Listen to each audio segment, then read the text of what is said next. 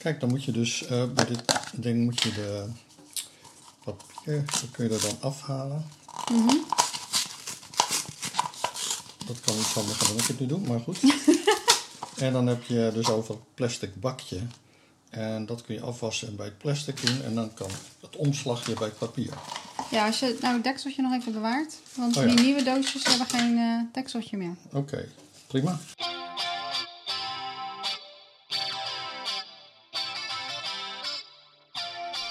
Dit is Drang naar Samenhang, de podcast over de psychologie van het begrijpen. Mijn naam is Rolf Zwaan. En ik ben Anita Eerland. In deze aflevering gaan we het hebben over de psychologie van klimaatverandering. Hoe vormen we onze mening over klimaatverandering? Waardoor veranderen we onze mening? En welke rol spelen directe ervaringen met extreem weer, verhalen over de ervaringen van anderen, de media en alledaagse gesprekken hierbij? Nou, de aanleiding voor deze aflevering is een rapport dat verschenen is van een taskforce van APA, de American Psychological Association. Dat is een eh, grote organisatie in ons vakgebied. En die taskforce had als opdracht gekregen om de vraag te beantwoorden: hoe kunnen psychologen bijdragen aan een antwoord op de klimaatcrisis? Nou heb ik dat hele rapport niet gelezen, want eh, wat er alleen gepubliceerd was, was een eh, samenvatting.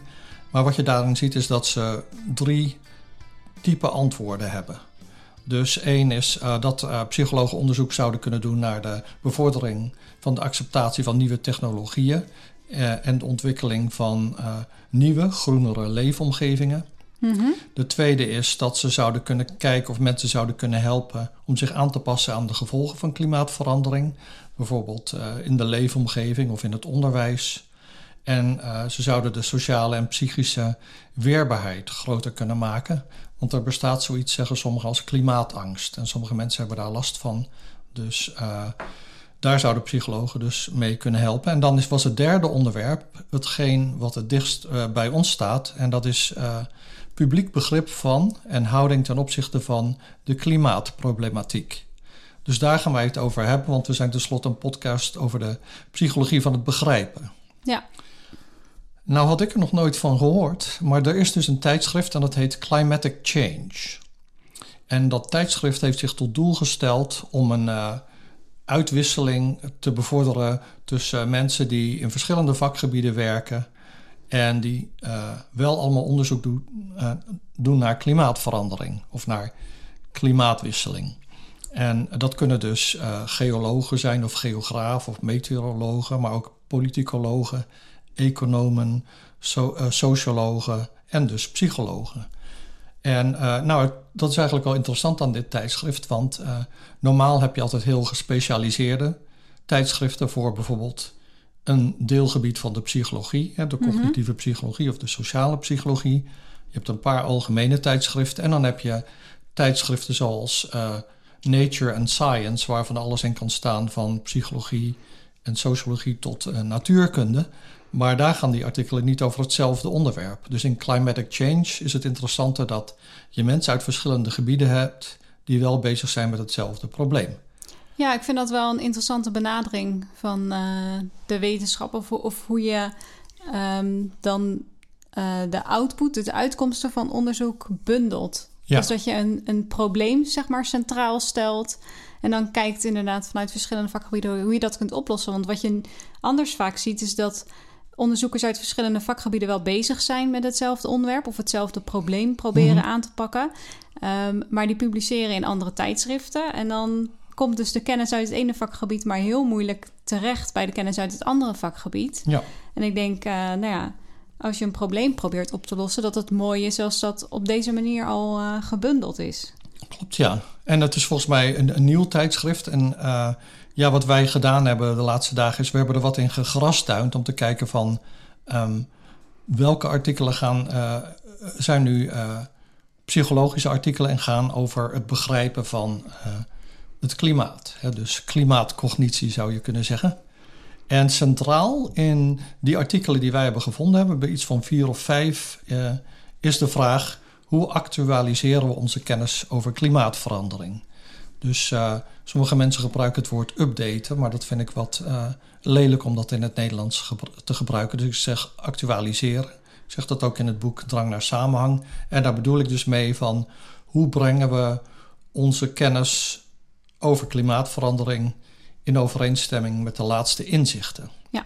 Nou, als je daar dus in het algemeen over gaat nadenken, dan denk je ja, dat kan dus door bijvoorbeeld dat je zelf iets meemaakt. Ik had een paar afleveringen geleden verteld over die overstroming in Oostenrijk en hoe Mhm. iedereen daarmee bezig is en dus die overstromingen wijt aan klimaatverandering.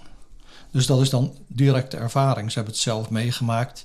Je zou je kunnen voorstellen dat mensen in Limburg dat hebben met die eh, ehm, overstromingen van een Ja. paar jaar geleden. En dus mensen in de Eifel in Duitsland en in de Ardennen in België. En we hebben natuurlijk ehm, bosbranden, zie je in eh, Californië en in Australië. En nu in Zuidwest-Frankrijk bijvoorbeeld, hè? in de Mhm. buurt van Bordeaux Ja. geloof ik. Ehm, en zo heb je natuurlijk ook orkanen in de Verenigde Staten en in de Filipijnen enzovoort. Ehm, dus dat zijn allemaal extreme weersomstandigheden. En mensen die daarin verzeild raken, kunnen die informatie die ze opdoen, zeg maar wat ze daar leren, gebruiken om hun kennis over klimaatopwarming te actualiseren. Ja. En iets anders is dan indirecte ervaring. Bijvoorbeeld laatst was er in het nieuws eh, natuurlijk die vreselijke overstroming in Pakistan Ja. waar weet ik hoeveel mensen dakloos zijn geworden. En hoeveel, ik, ik geloof dat een derde van het land onder water stond. Misschien is dat overdreven, maar eh, daar zitten wij natuurlijk niet hier in Nederland. In Pakistan is ver weg van ons bed. Maar we zien wel eh, de ellende die die mensen meemaken. Dus indirect maken we dat mee. Mhm. Heeft die indirecte ervaring invloed op hoe wij klimaatverandering zien? Ja. Dat is dus de tweede mogelijke bron. Ja, en ik heb zelf nog artikelen gelezen waarin ze ingaan op eh, de invloed van nieuws en sociale media bij het, eh, ik wou zeggen updaten, maar dus actualiseren van onze kennis over klimaatverandering. Dus daar is eh, onderzoek naar gedaan. Maar ook ehm, de rol van informele gesprekken. Dus ehm, praten met iemand anders over klimaatverandering kan er ook voor zorgen dat we onze kennis op dat gebied eh, aanpassen. Dus eigenlijk hebben we dan vier verschillende factoren: directe ervaring, indirecte ervaring, nieuws en sociale media en informele gesprekken. En die vier factoren kunnen ervoor zorgen dat we onze kennis over klimaatverandering aanpassen. En eh, eigenlijk gaan we het er dan vandaag over hebben hoe die factoren dat dan precies doen en wat we daarover weten uit wetenschappelijk onderzoek. Ja, dus de eerste factor die we noemden, die van invloed kan zijn op hoe we onze kennis over klimaatverandering actualiseren, is directe ervaring. Het probleem namelijk met zoiets als klimaatverandering is dat het een nogal abstract concept is. Voor de meeste mensen is klimaatverandering niet iets wat ze duidelijk kunnen waarnemen in alledaagse situaties. Ja, het is iets wat je over een langere periode waarneemt. Ja, En, uh, maar mensen hebben wel ervaring met extreme weersomstandigheden. Sommige meer dan ander, anderen natuurlijk. Mhm. Maar drie types uh, waar dan onderzoek naar is gedaan, of waar ik het nu over wil hebben, dat zijn uh, orkanen, overstromingen en bosbranden. Die komen allemaal voor in de Verenigde Staten natuurlijk. En daar, gaat, daar is dit onderzoek gedaan. Um, en het idee dat ze daarbij hebben komt uit de gedragseconomie. en dat is dat zoiets abstracts als uh, klimaatverandering, wat dus een complex systeem is, Mhm. dat kunnen mensen niet zomaar bevatten, begrijpen. En daarom maken ze gebruik van iets wat genoemd wordt kenmerksubstitutie. Dus de kenmerken van iets wat wel concreet is, die, die uh, ken je toe aan dat meer abstracte fenomeen. Dus uh, je kunt extreem weer ervaren. Dus uh, ja, je kelder staat onder water of je wordt van je fiets geblazen door een orkaan of uh, het halve bos staat in de brand. Dat ervaar je direct. En die kenmerken daarvan kunnen dan, pas je dan toe op klimaatverandering. Dus je zegt klimaatverandering leidt tot overstromingen of zo. En daarmee maak je het concreet voor jezelf. En uh, het idee is dan uh, dat dat te maken heeft met de availability heuristic. hebben we het geloof ik wel eerder over gehad. Een Ja, heuristic klopt. is een vuistregel. En availability is beschikbaarheid. Dus het idee dat eh, als wij over iets nadenken, dan zijn we over het algemeen vrij lui. Daar hebben we het al heel vaak over gehad. En dan gebruik je dus dingen die makkelijk bij je opkomen. Mhm. Dus als je het hebt over klimaatverandering, dan moet zo'n eh, boer bij ons in de buurt in Oostenrijk of een eh skileraar of wat dan ook onmiddellijk denken aan de overstromingen daar. En iemand in Bordeaux, een wijnboer, zal denken aan zijn eh, wijnveld dat verbrand is. En eh, een schoolonderwijzer in Limburg aan school die onder water stond, zoiets. Is het dan zo dat zo'n directe ervaring wordt eigenlijk, dus die concrete, meer Ja. concrete ervaring wordt eigenlijk exemplarisch voor Ja, eh, het grotere abstracte geheel. Dus Ja. je begrijpt klimaatverandering aan de hand van die specifieke concrete ervaring die je zelf hebt gehad. Dus ja, klimaatverandering staat voor jou dan gelijk aan ehm, een, een gigantische bosbrand die bij jou in de buurt is Zoiets, geweest. ja. Of, eh, zoiets. Ja. Oké. Dat is in ieder geval het idee in Mhm. deze studie. En eh, nou ja, wat, wat, wat wel interessant is, ze hebben gebruik gemaakt van bestaande data. Dus ze keken naar districten in de Verenigde Staten, counties. En eh, ja, dat zijn eh, bijvoorbeeld een, een, stad met omliggende gebieden. Dus ik heb zelf in twee verschillende counties gewoond. Eén had bijna 300.000 inwoners en de andere bijna een miljoen. Dus daar moet je ongeveer aan denken, die, die grootte. En eh, dan, eh, dan heb je dus specifieke informatie. Want bijvoorbeeld in Florida kan een county nou ja, dus last heb- ha- hebben gehad van een orkaan, maar niet zozeer van bosbranden. Maar dat geldt weer wel voor Californië. En overstromingen had je dan in Kentucky. Dus zo kun je eh, vrij specifiek kijken. Nou ja, wat was dan de onderzoeksvraag? Van, ehm, beïnvloedt dit extreme weer eh, ten eerste de mening die mensen hebben over klimaatverandering? Hè? Gebeurt het wel of niet? Mhm.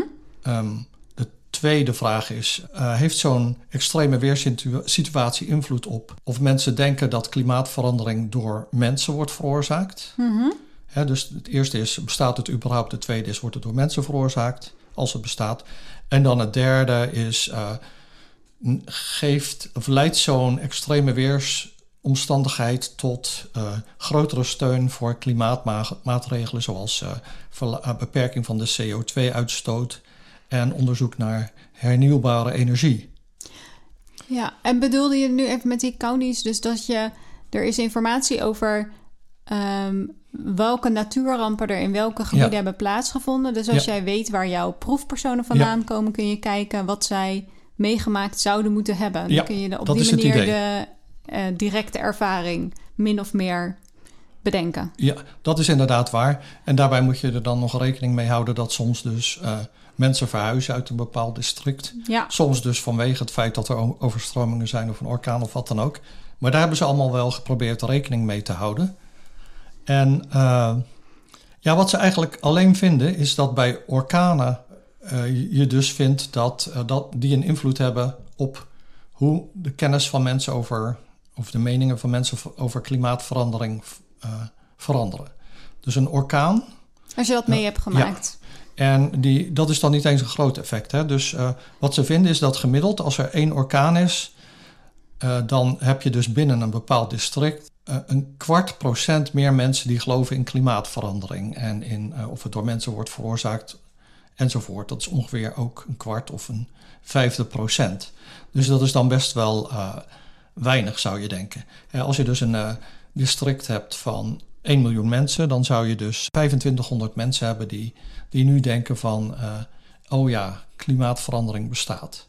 Maar als je natuurlijk denkt aan verkiezingen en vooral in de Verenigde Staten, waar het eh, vaak heel dicht bij elkaar zit, zou dat dus uit kunnen maken. Maar eh niettemin is dat een klein percentage en vonden ze het alleen maar voor ehm, dus orkanen en niet voor overstromingen en bosbranden.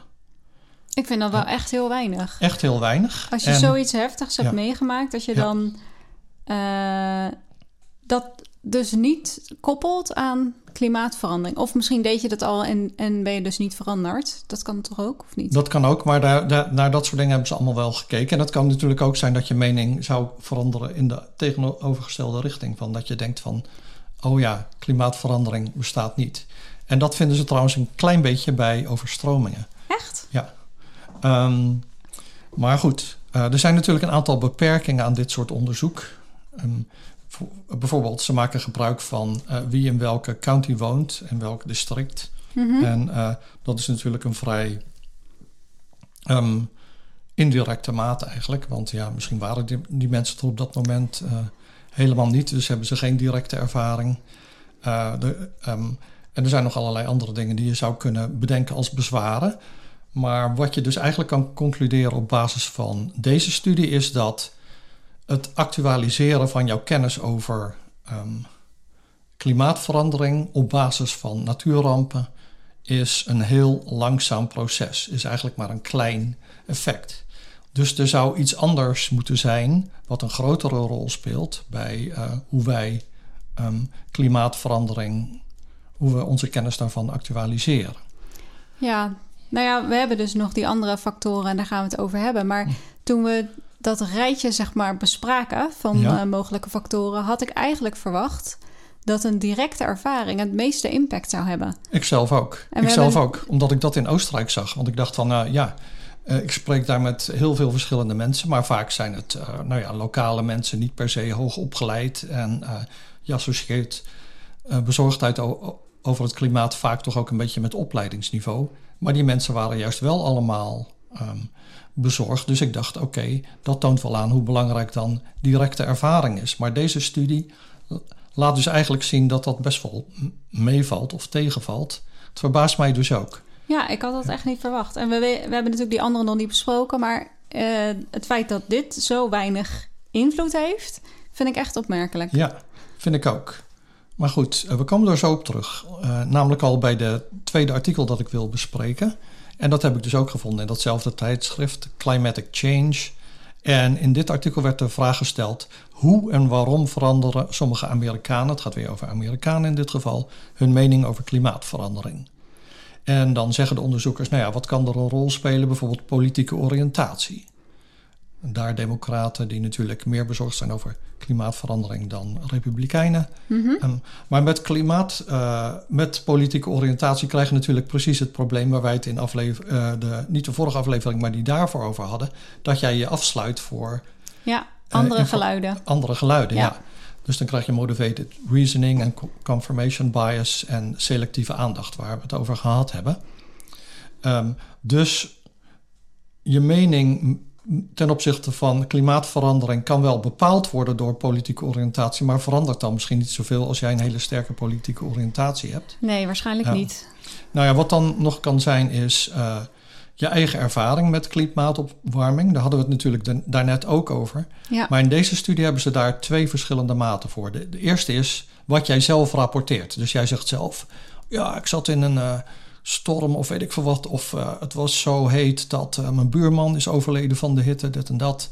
En uh, dat ze dat zeggen en, en dat dan meenemen. Dus dat is zelf gerapporteerd, hè, wat ze zelf denken dat belangrijk is.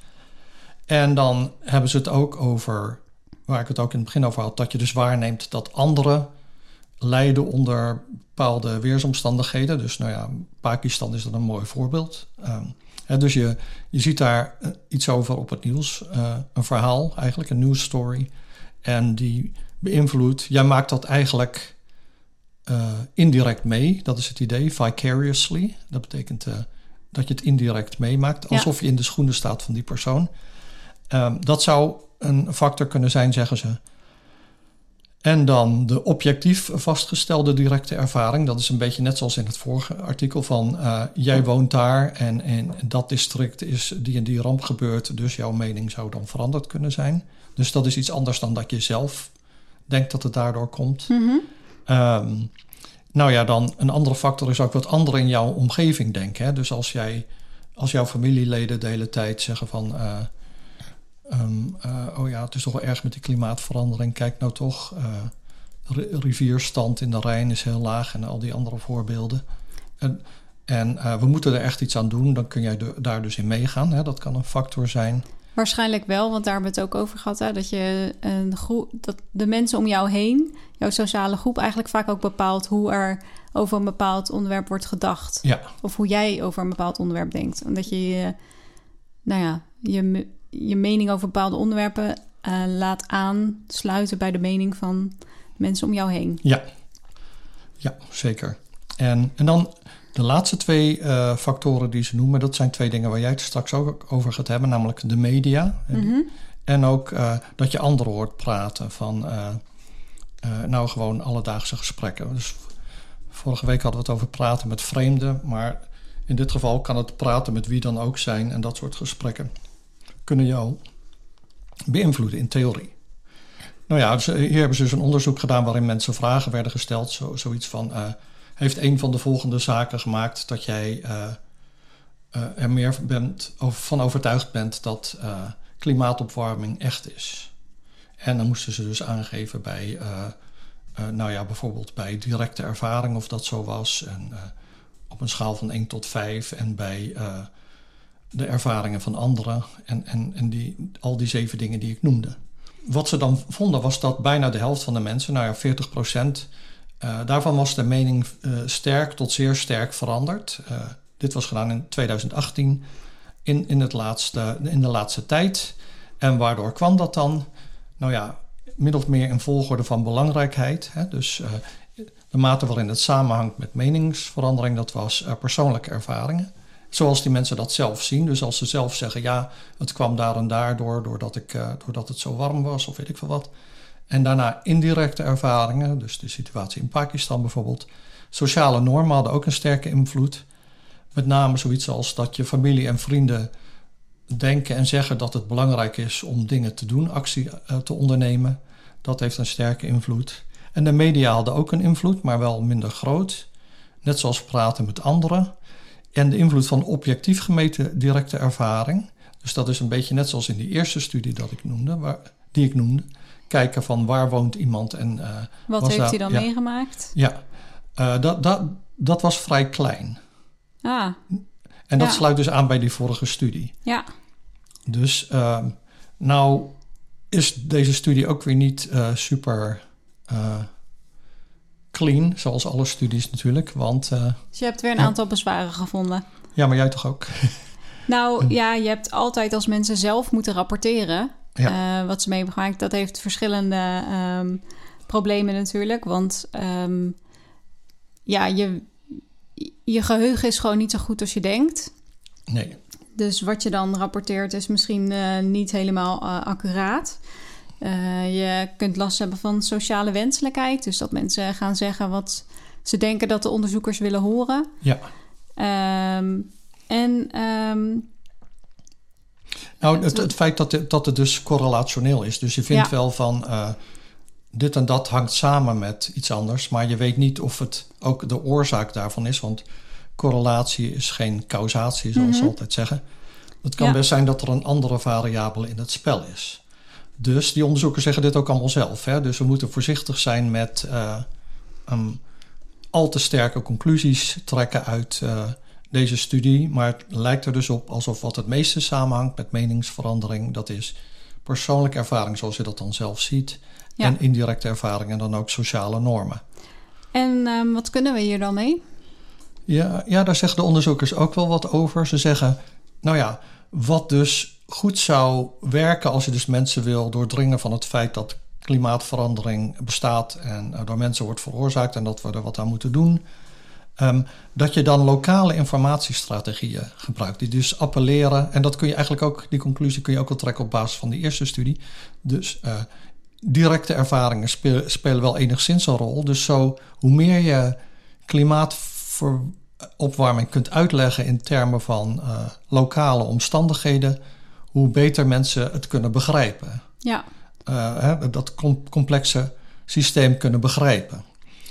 Dus je moet op een wijze communiceren die uh, het heeft over tastbare ervaringen. En, uh, maar daarvoor heb je wel betrouwbare bronnen nodig. En in deze studie bleek dan bijvoorbeeld, dat vond ik wel grappig, dat weermannen en weervrouwen gezien worden als betrouwbare bronnen. En ik weet dat Jij volgt dat volgens mij een van onze weermannen in Nederland. Uh. Ja, Gerrit Hiemstra. Die is uh, heel actief op uh, Twitter. Misschien ook wel op andere kanalen, maar daar zit ik dan zelf niet op. En hij ja, tweet dus heel vaak over klimaatverandering. Hij wordt ook heel vaak aangevallen. Hij blijft meestal heel rustig en hij gaat dan de discussie aan en legt uit, geeft bronnen. Um, maar sommige mensen vinden hem dus inderdaad een heel betrouwbare bron mm -hmm. voor informatie over klimaatverandering. En andere mensen zeggen gewoon: ja, kun je, kun je niet gewoon alleen het weer voorspellen? Ja. Terwijl ik denk, hij heeft natuurlijk wel ontzettend veel kennis over uh, klimaatverandering. Dat is ja. nu juist waar hij zich mee bezighoudt ook. Ja, nou ja, en, en de, deze, in dit artikel verwijzen ze dus naar andere studies waaruit blijkt dat blijkbaar weermannen en weervrouwen gezien worden als hele betrouwbare bronnen op dit gebied door, ja. laten we zeggen, het grote publiek. Nou, persoonlijke verhalen kunnen ook uh, effectief zijn. En dat bleek vooral zo te zijn bij uh, republikeinen, dus bij uh, rechtse mensen. Die zijn blijkbaar niet in algemene zin overtuigd van klimaatopwarming, maar wel als het direct invloed heeft op hun koeien of weet ik veel wat. Mm -hmm. um, en ja. dat, dat denk ik dat dat ook een beetje zo is in, daar in Oostenrijk, wat ook niet de meest, laten we zeggen, vooruitstrevende deelstaat van Oostenrijk is, dat die persoonlijke ervaringen daar wel sterk werken. Dus bij mensen die niet politiek gezien al bezig zijn met de klimaatproblematiek. Maar, zegt deze studie, dat is eigenlijk niet altijd zo. Soms hebben die persoonlijke verhalen zelfs een tegengesteld effect. Dus zeggen ze, meer onderzoek is nodig. En dat lijkt altijd wel een dooddoener, maar zo is ja. het nu eenmaal met onderzoek. Um, de wereld is een stuk complexer dan de meeste mensen denken. Dus je kan niet met één of twee studies uh, het probleem hebben opgelost. Nee, en vooral als je dus soms uh, vindt dat uh, het omgekeerde effect, dat je het omgekeerde effect bereikt van wat je eigenlijk wil, dan is het denk ik wel heel belangrijk om dit verder te onderzoeken. Ja, zeker. Voordat je dadelijk de verkeerde kant op gaat. Onbegrip van de week. Wat heb je nu weer niet begrepen? Ik heb geen onbegrip van de week deze week. Oh. Want ik heb alles begrepen. -hmm. Nee hoor, vast niet. Maar um, ik wilde eigenlijk iets anders doen. Ik uh, kwam toevallig een uh, studie tegen van twee jaar geleden... naar de effecten van alcohol, alcohol op hoe duidelijk we zinnen uitspreken... in onze moedertaal en in een vreemde taal. En dat vond ik wel leuk. Ik kwam ja. dat uh, toevallig tegen. Dus toen heb ik dat stukje gelezen. Ik zal... volgens mij was dat een blogpost met ook links naar de originele artikelen... zal ik in de show notes zetten... Um, dat was een studie die gedaan is op een festival. Want mm -hmm. daar is natuurlijk veel alcohol. Dus dan kun je goed de, eff de effecten van alcohol uh, bestuderen.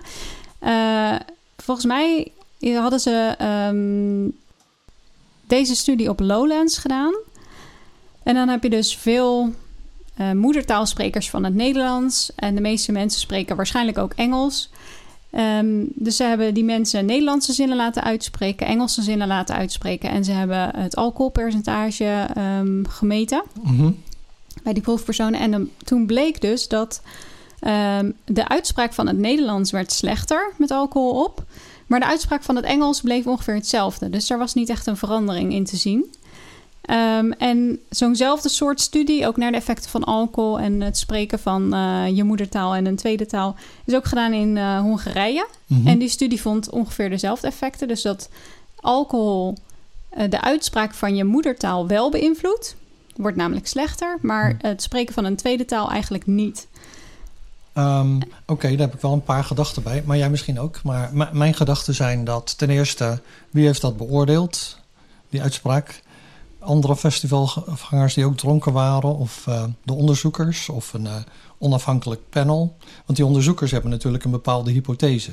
Dus als die dan uh, ook die uitspraak gaan beoordelen, dan zijn ze natuurlijk, um, worden ze beïnvloed door hun eigen hypothese. Ja, nou als het goed is, mm -hmm. is dat natuurlijk niet zo. En laat nee. je mensen die niet op de hoogte zijn van het doel van de studie, ja, laat je dan dit soort dingen uh, beoordelen. En meestal heb je natuurlijk ook meerdere beoordelaars en dan kijk je of die een beetje ja. uh, met elkaar overeenkomen. Dus we gaan ervan uit dat dat allemaal zo gedaan is. Dan is eigenlijk nog mijn andere, nou ja, mijn mogelijk, een mogelijke verklaring zou zijn dat mensen bepaalde inhibities hebben als ze een, wanneer ze een tweede taal spreken. Je kunt het eigenlijk wel beter, maar dat voelt een beetje gênant. Mm -hmm. Ik heb dat zelf wel eens met Duits. Dan denk ik, ik kan het wel zo uitspreken als een Duitser. Maar ik heb het idee dat die Duitser dan denkt dat ik hem in de maling neem. Het voelt en, voor jezelf ook zo ongemakkelijk. Het voelt een beetje ja. overdreven. Ja. Dat vind ik ook met Engels en met Duits ook.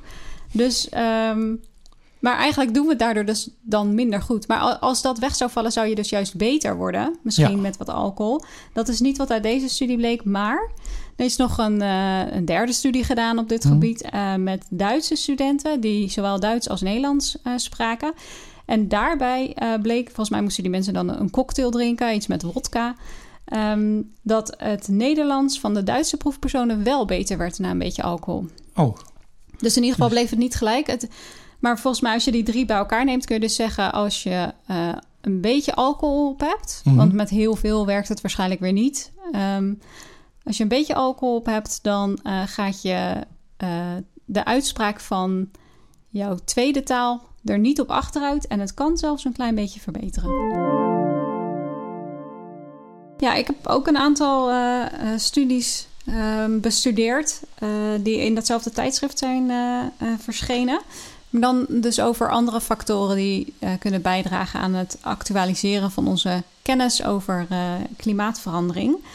Um, en de eerste studie waar ik het over wilde hebben, die um, heeft gekeken naar de precieze bewoording die gebruikt wordt in de media om uh, het over klimaatverandering te hebben.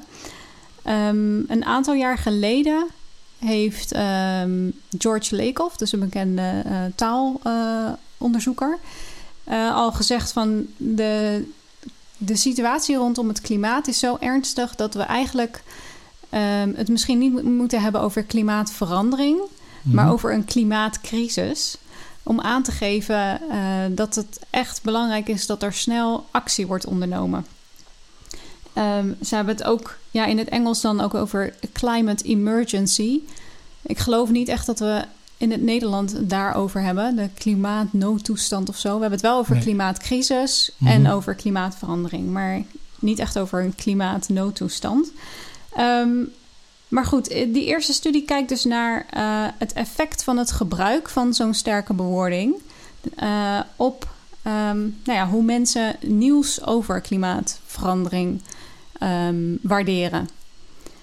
En dat is op zich natuurlijk wel een heel interessant idee, want we weten dat uh, verschillende woorden ook verschillende schema's activeren. Daar heb je het natuurlijk in het boek ook over. Ja.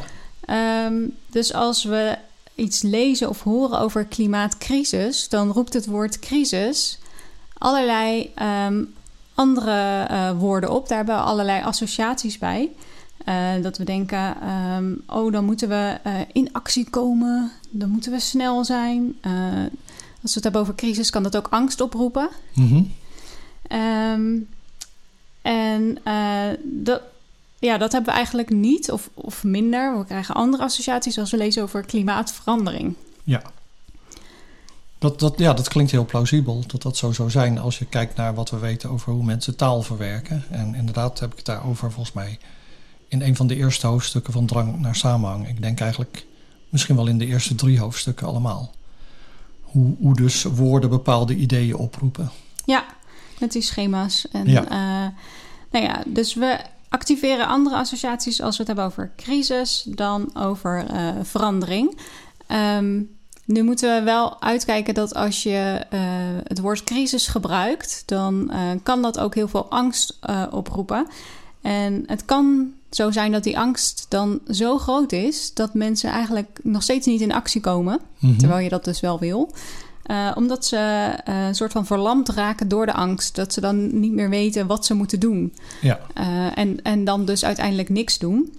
Een hert in de koplampen, zeg maar. Ja, precies. Ja. Ik heb daar vroeger ook wel eens over gelezen met roken. Dat om mensen van het roken af te houden of halen. Hm.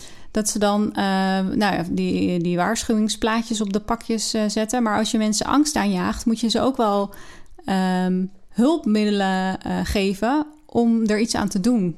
Als jij verslaafd bent aan sigaretten en je ziet steeds die nare plaatjes, ja. dan wil je misschien wel stoppen, maar moet je wel weten waar je dan moet beginnen. Dus je moet, kan mensen wel angst aanjagen, maar je moet ze ook een uh, uitweg. Ja, ja, je moet ze ook uh, verder helpen. Oké, okay, en in deze studie hebben mensen een uh, experiment gedaan waarin het gebruik van woorden werd gemanipuleerd. Dus klimaatcrisis versus klimaatverandering.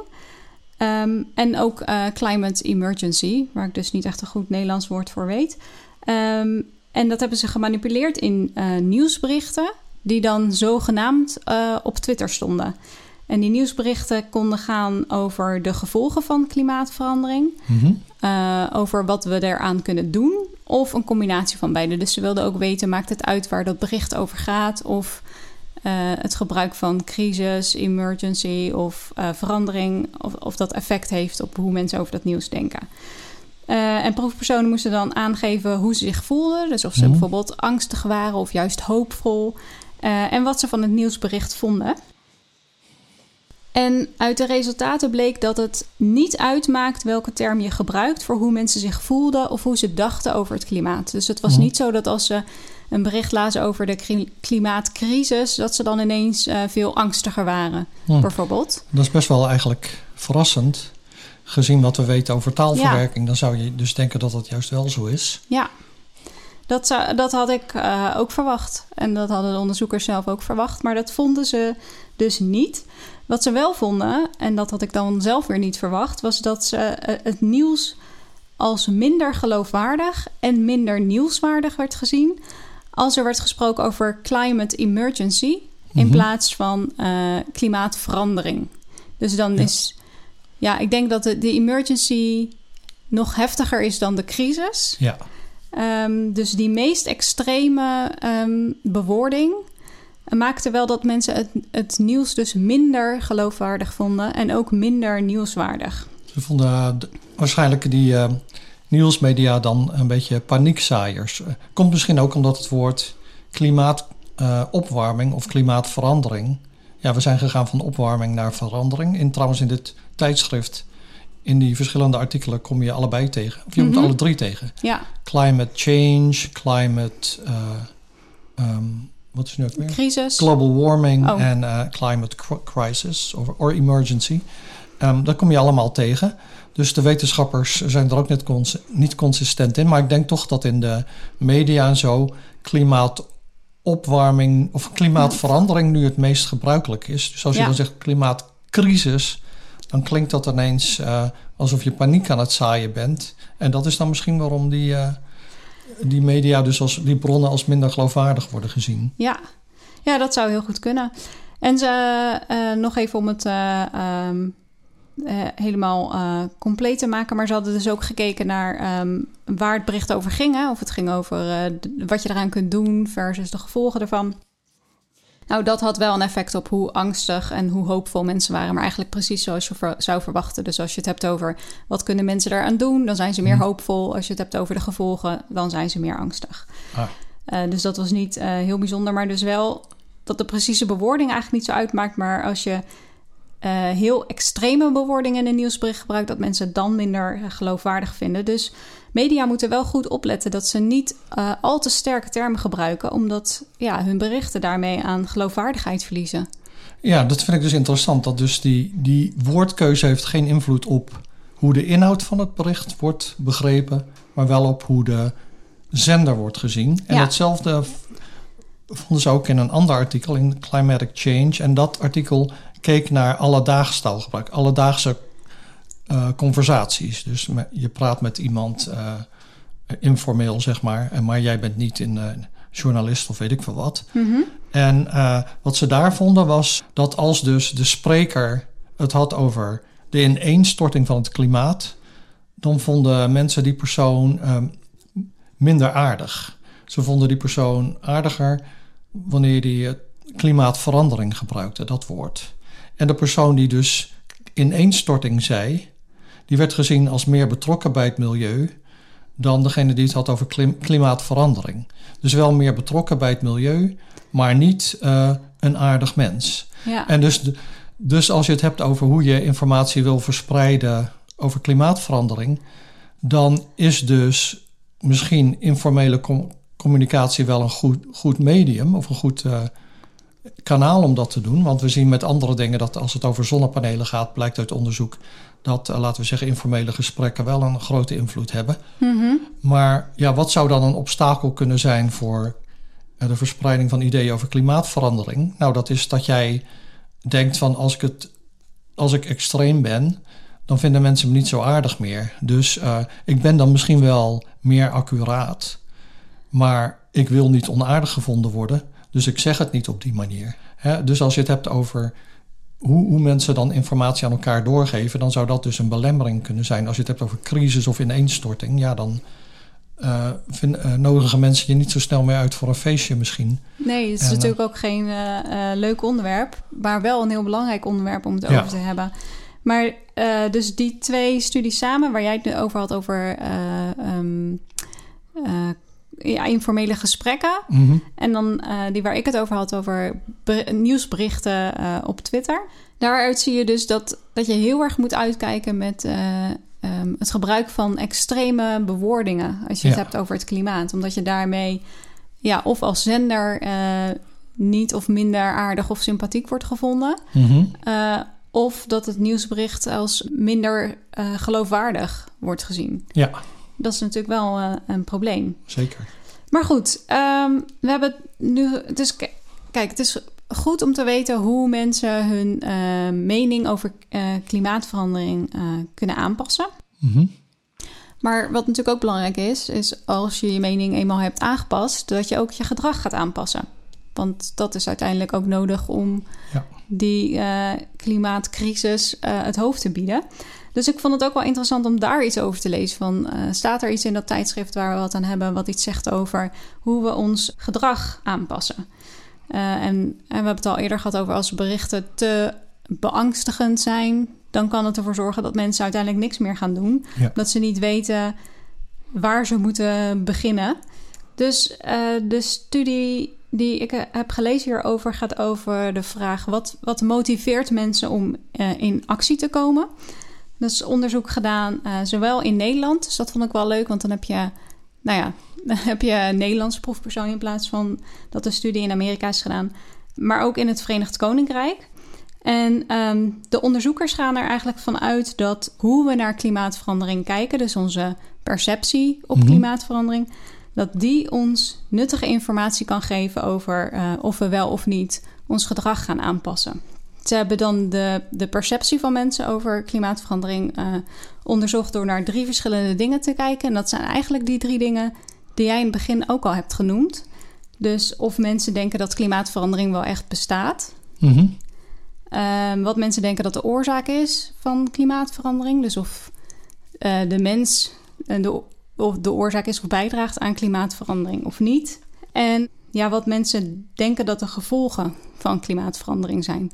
Die was volgens mij iets anders, want ja, dat dacht ik over het steunen van beleid. Ja, ja dat klopt.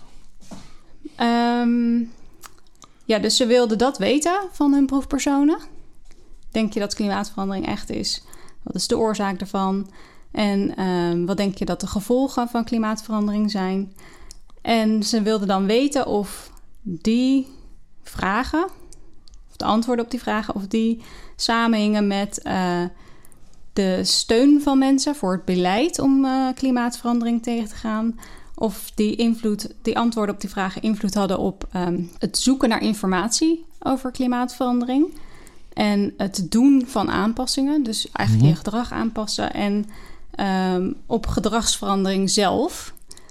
Alleen, kijk, ik vind het interessant om te weten... wat, de, wat gaan mensen dan echt doen? Mm -hmm. En dat hebben ze toch niet echt onderzocht. Want ze hebben gewoon gevraagd... ben je geneigd ja. om dit en dat gedrag te vertonen? Maar ze hebben niet gekeken of wat mensen daadwerkelijk gaan doen. Nee, dat klopt. Ja, dat is natuurlijk uh, gemakkelijk vanuit het perspectief van de onderzoeker... om gewoon te vragen van wat denk je te gaan doen? Maar uiteindelijk moet er onderzoek komen waarin gekeken wordt naar... wat wordt er nu gedaan? En dat kan iets zijn in de vorm van... Uh, oh, mensen gaan niet meer vliegen of weet ik veel wat, gaan geen vlees meer eten. Maar het zou ook zoiets kunnen zijn als ze stemmen nu op een partij die meer doet op het uh, gebied van, nou ja, laten we zeggen, milieubescherming of wat dan ook. Ja. Um. Um, nou, de resultaten. Hoe meer mensen geloofden dat klimaatverandering echt bestond, mm -hmm. dat het werd veroorzaakt door mensen en dat de gevolgen van klimaatverandering negatief waren, hoe meer uh, ze steun hadden voor het beleid op dat gebied. Ja. Uh, en hoe meer mensen geneigd waren om informatie over klimaatverandering op te zoeken. Maar er werd geen effect gevonden op de intentie van gedragsverandering. Oh. Dus juist dat waar ik zo geïnteresseerd in was, Hm. dat vonden ze niet. En dat, En dat is dan nog alleen maar de intentie. Dus laat staan het echte Precies. gedrag. Ja. Ja, want je kan makkelijk Ja. zeggen tegen onderzoekers: ja, ik, ik zal voortaan mijn eh, afval scheiden. Ik zal Ja. geen vlees meer eten en ik ga niet meer vliegen. En omdat je weet dat een onderzoeker dat wil horen, Mhm. dan ga je naar huis en dan eh, doe je de- al die dingen niet. Maar nee, dus zelfs op de intentie om gedrag te veranderen vonden ze niks. Toen dacht ik, ja, dat, ja ik, ik, er moet toch wel iets over eh, bekend zijn. Ehm, toen vond ik nog een andere studie die in Duitsland is gedaan over gedragsverandering. En die, die onderzoekers zeggen, ja, gedragsverandering is zo moeilijk. Er is, zit een heel groot gat tussen wat mensen eh, belangrijk vinden, eh, hun attitude, hè, hun, hun houding over ten Mhm. opzichte van klimaatverandering en wat ze uiteindelijk doen. Ehm, ze zeggen ja, op de een of andere manier komen mensen er niet toe om hun gedrag te veranderen. En die onderzoekers pleiten ervoor dat er beleid gemaakt wordt, ehm, zodat mensen zich wel moeten aanpassen. Dus dat het meer van bovenaf wordt opgelegd. Ze zeggen. Er is voldoende draagvlak voor nu. Mensen vinden het belangrijk en willen wel hun gedrag aanpassen, maar het lukt ze niet. Dus misschien moet er dan van bovenaf geholpen worden om eh, mensen echt hun gedrag te laten aanpassen. Hm. Ja, dus dat is eigenlijk nogal een, eh, een eh, laten we zeggen, misschien een sombere conclusie van onze eerste duik in wat je zou kunnen noemen de klimaatpsychologie. Hè, dus we begonnen met dat idee van eh, eh, de American Psychological Association, dat er een taskforce moest komen die moest uitzoeken van wat kunnen psychologen bijdragen aan het oplossen van deze problemen, zeg maar. En wij hebben het over één component daarvan gehad, namelijk het begrip dat het grote publiek heeft over klimaatverandering. Hoe kunnen, ze, hoe kunnen we dat veranderen? En dan moeten we natuurlijk eerst weten van hoe vormen ze dat begrip en hoe passen ze het aan. En eigenlijk gingen die artikelen die wij hebben daar hoofdzakelijk over. Maar ehm, je hebt nu ook ge- gekeken naar, eh, oké, van wat, wat doen mensen dan op basis van hun begrip, hun betere begrip? Mhm. Wat gaan ze dan doen? En ten eerste blijkt dat ze niet eens zeggen dat ze wat anders gaan doen. Maar ten tweede blijkt dan van, ja, als je echt verandering wil hebben, dan moet je waarschijnlijk eh, van overheidswegen bepaalde maatregelen gewoon eh, nemen. Hè, daar komt het dan op neer. En dan eh, alleen Ja. zo werkt het maar. En nou ja, dat was dus, laten we zeggen, onze verkenning van het nieuwe vakgebied klimaatpsychologie.